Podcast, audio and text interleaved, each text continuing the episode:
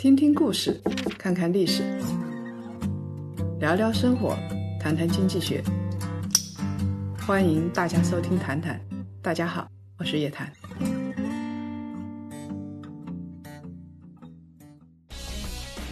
美国大选在即，股市震荡，企业家们如何穿出重重迷雾？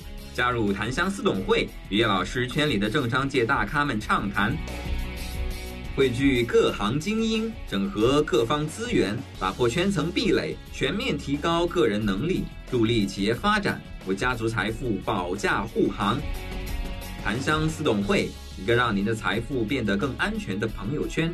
详情请咨询幺三八幺八零四四幺三二幺三八幺八零四四幺三二。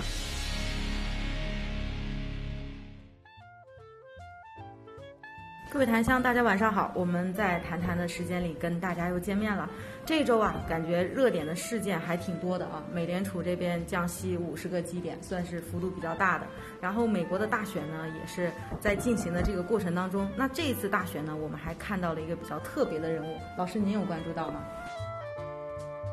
啊，这个人其实我没有关注到，但是我身边的人都关注到了。我对于桑德斯不是太感兴趣，但是我们身边有一个桑德斯的小迷弟，他写了很多很多桑德斯，在我眼里像高大威猛，像雷锋一样的存在，我都傻了。所以今天桑德斯这部分啊，我想让这个小迷弟来多说一说。菠萝给大家来说一下，崇拜哪几点？哪些故事感动了你？啊，其实第一点就是因为。Roger Waters 喜欢他，因为我喜欢 Roger Waters，爱屋及乌。Roger Waters 啊，是那个 Pink Floyd 的乐队的主唱。Pink Floyd 是什么？一环套一环。是英国一个著名乐队，大家可以去搜索一下。Sanders 呢，很奇怪，他是一个社会主义者。我身边人说实话啊，除了这个小迷弟之外，都不太喜欢他。在美国的华人呢，也不是太喜欢。就觉得他上台之后是不是要多征税啊？是不是要平权啊？以后进哈佛，中国人是不是就更倒霉了、更吃亏了？所以喜欢的人啊，确实是不是那么多。而且事实上，他是一个社会主义者，他是一个极端派，他能够以将近八十岁的高龄走到今天这一步啊，还是有自己的两把刷子的，特别特立独行的一个人。按理这样的人在美国政坛应该早就死翘翘了，活不下去的。他居然还能活下去，而且居然现在在民主党内竞争哦，像这个布隆伯格已经退出了，其他的什么吉地什么都已经退出了，还有那个华人杨安泽华裔，大家还记得那个人吗？就是他的支持率特别低，早就退出了。这些退出的人都是支持的拜登，希拉里支持的拜登，所以。这个桑德斯能够活下来，简直是奇迹中的奇迹。他到底是靠什么活下来的？这样的人在美国政坛应该根本活不下来，早就被淘汰了。而且从他的个人经历来讲啊，这个四十岁之前基本上是比较失败的，四十岁之后才有一些比较好的这个在州的竞选的这个结果。这一块，波罗，你有研究吗？哎，对，这个的确是一个很重要的问题，就是他为什么现在在美国越来越有市场。这个说法是这样：从八十年代里根时代开始，美国的经济政策一直都是相当于是劫贫济富，所以它的贫富差距越来越大。到了这个三四十年之后，到了现在四十年了，那特朗普其实他的政策跟里根是特别像的，减税最终受益的是这个富人。巴菲特在那个股东信里说，他通过减税受益比他的雇员还要高，他自己都觉得这个事情很离谱。所以呢，就是桑德斯他所提倡的那一套，就是打土豪分田地这一套，就在美国是越来越有市场。因为大家发现我们穷人越来越穷。他有一个数据，就是说一六年的时候他竞选竞选时候说，美国百分之一的富豪掌握的财富跟美国百分之九十的人的财富量是一样的。然后今年他竞选的时候呢，他说这个数字已经变成了百分之九十三，是在进一步恶化的。桑德斯啊，是一个怎么说？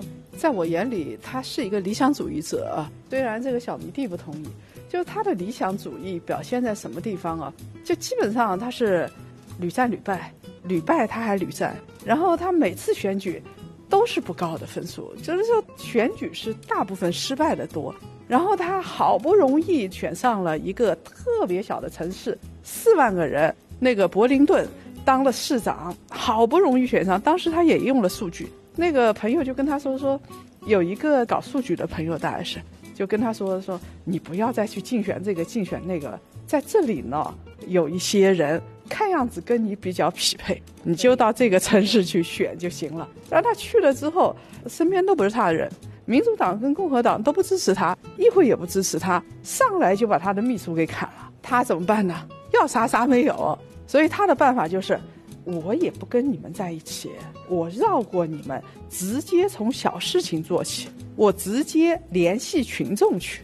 你看他推出的啊，学校啊那些就呃环保啊这些事情，都是你身边直接能够看得到的。反正只有四万人，他天天去演讲，反正都能接收得到。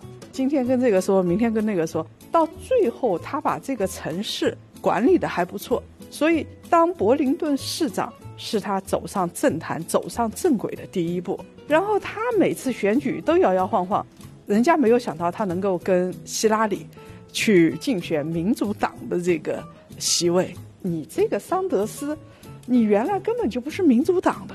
你是一个社会主义者，你是一只蝙蝠啊，一只另类啊，所以谁跟你在一起啊？但是他现在居然在民主党的初选就剩下两个人，一个是桑德斯，一个是拜登。当然，在超级星期二里头，三月三号超级星期二的初选里头，他的业绩是不如拜登的。但是呢，他有他的强项啊。以前跟希拉里在一起的时候，他在后半段的选举里边，他拉了百分之四十的幅度啊，这个很可怕啊！这个人啊，就是你听不听他，他都在那儿说。有两个非常有名的案例，就他在参议院里边啊，讲了八个半小时。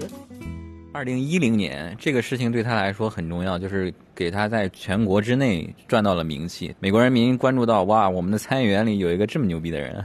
起源是这样：二零一零年的时候，奥巴马因为推一个法案，就是延续上一届政府克林顿政府的那个给富人减税的政策。桑德斯这个人，他的一个特点就是他特别专一，就是从他大学到现在，他的政见完全没有变过。他是特别反对这个贫富差距扩大的。这个法案他一看就毛了呀，就在国会开始演讲，讲了八个半小时。一开始没多久，其实就已经没人了。但是呢，美国的参议院他那个网站，你可以上去看直播，这就说明直播很重要。当时他在那儿演讲的时候，我们也去参观过美国的这个两会啊，现场去看过，发现议员在讲的时候，下面是空空荡荡、空无一人的，但是你还要保持激情去讲。啊，这种人心理承受能力啊，绝对是天生一品，啊，不是一般人。他讲了八个半小时，他讲着讲着，出现了一个特别有趣的情况，就是别人就是来看热闹，看看这个人长啥样，我也得来点击一下这个网站。这个人太牛叉，从来没见过这样的人，可以讲这么长时间，而且底下空无一人，大家全都抱着这样的心态去点击那个网站。点击了之后，一战成名。他自己在他的那个书里面也写了，就是这件事情对他来说特别特别重要。他人生中最重要的一件事是在那个就柏林顿市胜选，这个是最重要的，因为他之前是野心特别大嘛，直接参选参议员、州长，第一次得票只有百分之二，第二次百分之四，第三次百分之六，就这都是个位数，就是去混了一下。过了十年之后，八一年他终于选上了柏林顿的市长。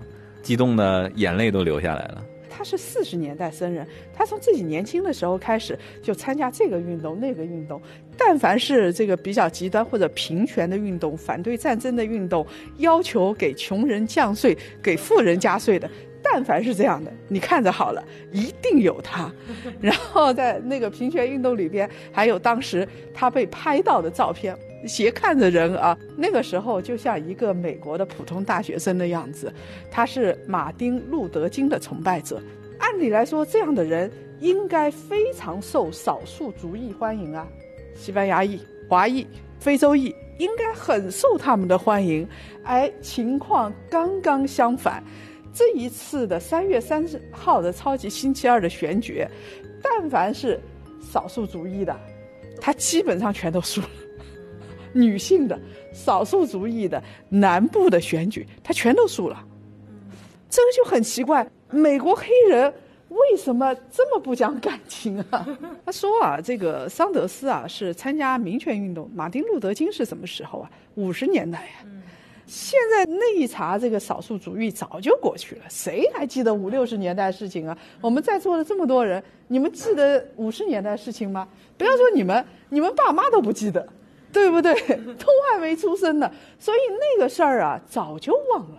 对当下的选举不造成太大的影响。你如果是当下选举，你必须去做当下的事情。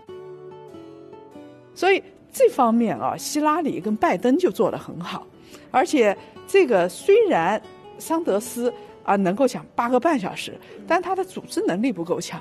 确实是希拉里跟拜登做得好。希拉里啊，他在二零一六年总统选举的时候，他知道这个少数族裔有一些呃或者被歧视了，或者有一些典型案例，然后他就飞到当地去。他也不是所有少数族裔的案例他都去调查，都去过问，他找了几个特别典型的，我做给你所有的人看，我对你们有多好，啊，我对这个女性有多好。那大家一看，是啊，他对我太好了。所以你想，希拉里又是支持拜登的，所以这一部分的选票就在拜登这儿。美国的学费跟医疗费确实是相当贵、相当复杂的。我们来看啊，呃，经合组织 OECD 二零一九年的数据，美国的人均医疗保健的支出啊，高于世界上所有的发达国家，但是预期寿命却落后于所有的其他发达国家。你能想到吗？花的多。人命还短，花哪去了？都干嘛去了？那么还有一些学者就发表了一些论文嘛。二零一三年的时候，美国的医疗支出是二点一万亿美金，到二零二零年预计就要达到三点二万亿美金，占了美国 GDP 总量的百分之十八。我们来看一看啊，就是一九六零年的时候，平均每个美国人医疗支出是一百四十六美金。每年，到了二零二零年，预计就要高达九千九百九十美金，差不多就到一万美金了。这个幅度上升的很快。这个其实是很吓人的，而且美国现在老年人多，慢性病的人多，他肯定是入不敷出的。你想，奥巴马也搞医疗，希拉里也搞医疗，川普也搞医疗，为什么他们都去搞医保？因为这是美国人的基点，你一碰美国人就跳起来。啊，包括教育也是这样子的，这一块迷弟可以来说说。美国二零一九年啊，这个公立大学的学费，本州学生人均要一万美元每年，外州的要两万多。其实它整体下来的话，公立学校的学费是两万三左右每年，然后私立学校的话就要接近五万美金。每年它整个教育系统的开支，二零一八年的时候是。所有加一块儿是九千多亿美金啊！九千多亿美金的话，它公立学校在校生是八百四十五万，所以呢，有一个这个在美国的华人就给他算了一笔账，光是公立这一块的话啊，每年的支出一千一百亿美金。所以他提个问题，他肯定是桑德斯的反对者。他提了个问题，他说：“这一千一百亿美金你给呀？你本来就是一穷人。”那其实刚才我们讲了很多关于桑德斯这个人，嗯，呃，另外一点就是现在大家比较关心的是，如果桑德斯来当选的话，那对我们是不是会有一些影响呢？在美国股市上有一个效应叫做桑德斯效应，只要桑德斯选票领先，美国股市就死给你看啊，因为大家就觉得你要收税嘛，对富人不利嘛，美国的股市就开始下跌。那么桑德斯呢？虽然是一个社会主义者，崇拜卡斯特罗，但是这一方面他跟川普有点像，他是主张贸易保护的，因为他要站在美国的底层的立场上嘛，贸易保护就业的机会就回流了，回流了之后，美国人民会拥护他嘛。这是他一贯以来的想法。上一次希拉里跟川普在一起的那个选举的时候，那才有意思呢。那美国华人那简直是打了鸡血了，一定要特朗普赢，说希拉里上台对中国不利，对不对？还搞了个飞机，我记得什么无人艇在上面这么飞，支持 Trump，你现在看来，你不神经病吗？所以不要抱有太高的期望，很多东西是做不得数的。好的，各位檀香谈谈的上半部分到这里就结束了，我们下半部分跟大家继续聊。